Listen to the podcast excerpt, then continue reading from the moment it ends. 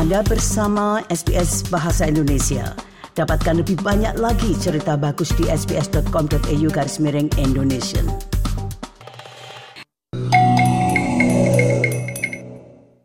SBS. SBS. SBS. SBS. SBS SBS Radio. Nah selanjutnya kami akan sajikan yaitu rangkuman Bapak Riki Kusumo tentang kecerdasan buatan dan persenjataan itu dengan hubungannya dengan perang. Berikut rangkuman tersebut. Pendengar, munculnya kecerdasan buatan di mana komputer atau mesin mampu meniru kemampuan pikiran manusia dalam memecahkan masalah dan mengambil keputusan telah berdampak pada sebagian besar aspek kehidupan. Hal ini juga dapat mengubah perang yang mendorong para ahli untuk memperingatkan akan adanya masalah hak asasi manusia moral yang ekstrim jika tidak ditangani. Berikut ini laporan tentang hal tersebut yang disusun oleh Jennifer Scherer untuk SBS News. Pada zaman modern ini, cara kita berperang juga berubah. Para ahli memperingatkan akan adanya perlombaan senjata baru untuk memilitarisasikan kecerdasan buatan.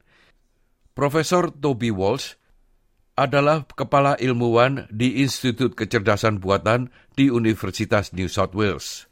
You're familiar with seeing drones flying above the skies of Afghanistan and Iraq. Those are still semi autonomous. There's still a human in the loop, there's still a human whose fingers on the trigger. But increasingly, those drones are being flown by computers, and increasingly, it's computers that are making that final decision to decide who to target and who to kill on the ground. Menurut PBB, sistem senjata otonom menemukan, memilih, dan menyerang sasaran manusia tanpa pengawasan manusia. Sistem ini juga dikenal sebagai robot pembunuh dan dapat mengandalkan data seperti berat badan, usia, dan ras untuk mengidentifikasi dan menyerang seseorang. Dr. Olga Biocek, seorang sosiolog dan dosen budaya digital di Universitas Sydney menjelaskan.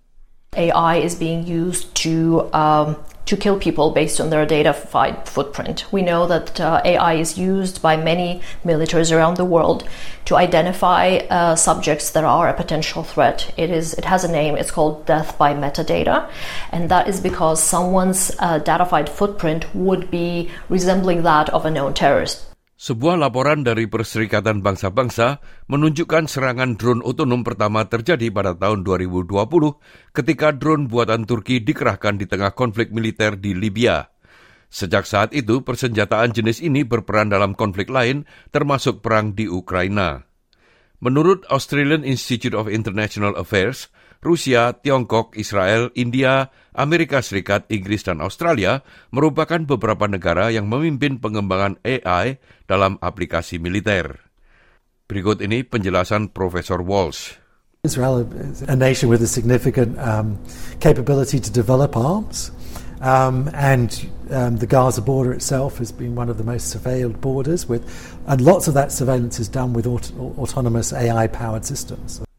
Menyerahkan keputusan hidup atau mati kepada mesin menimbulkan dilema moral.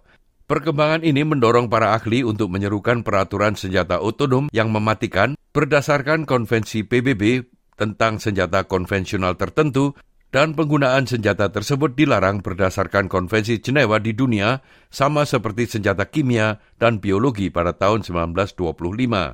Berikut ini penjelasan dari Direktur Human Rights Watch Australia, Daniela Gavson.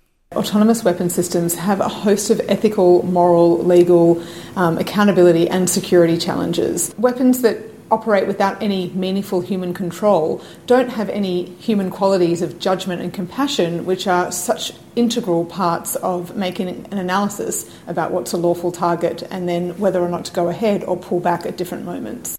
Para ahli seperti Profesor Walsh khawatir realitas persenjataan otonom AI belum sepenuhnya terwujud dan mendesak adanya tindakan sebelum terlambat. An example, one that probably terrifies me most, is a, a Russian autonomous underwater submarine. It's called Poseidon.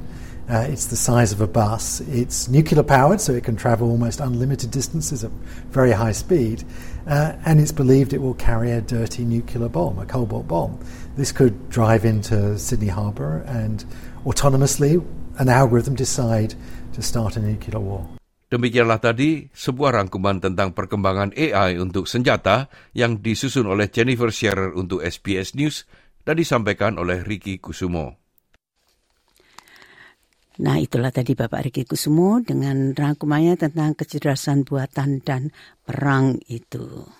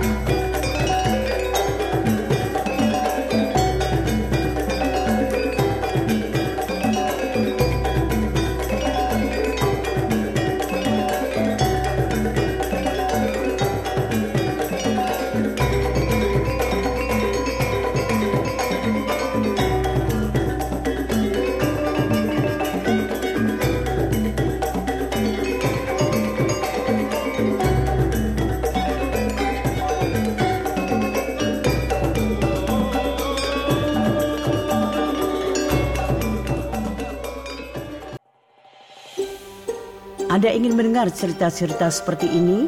Dengarkan di Apple Podcast, Google Podcast, Spotify, atau di mana pun Anda mendapatkan podcast Anda.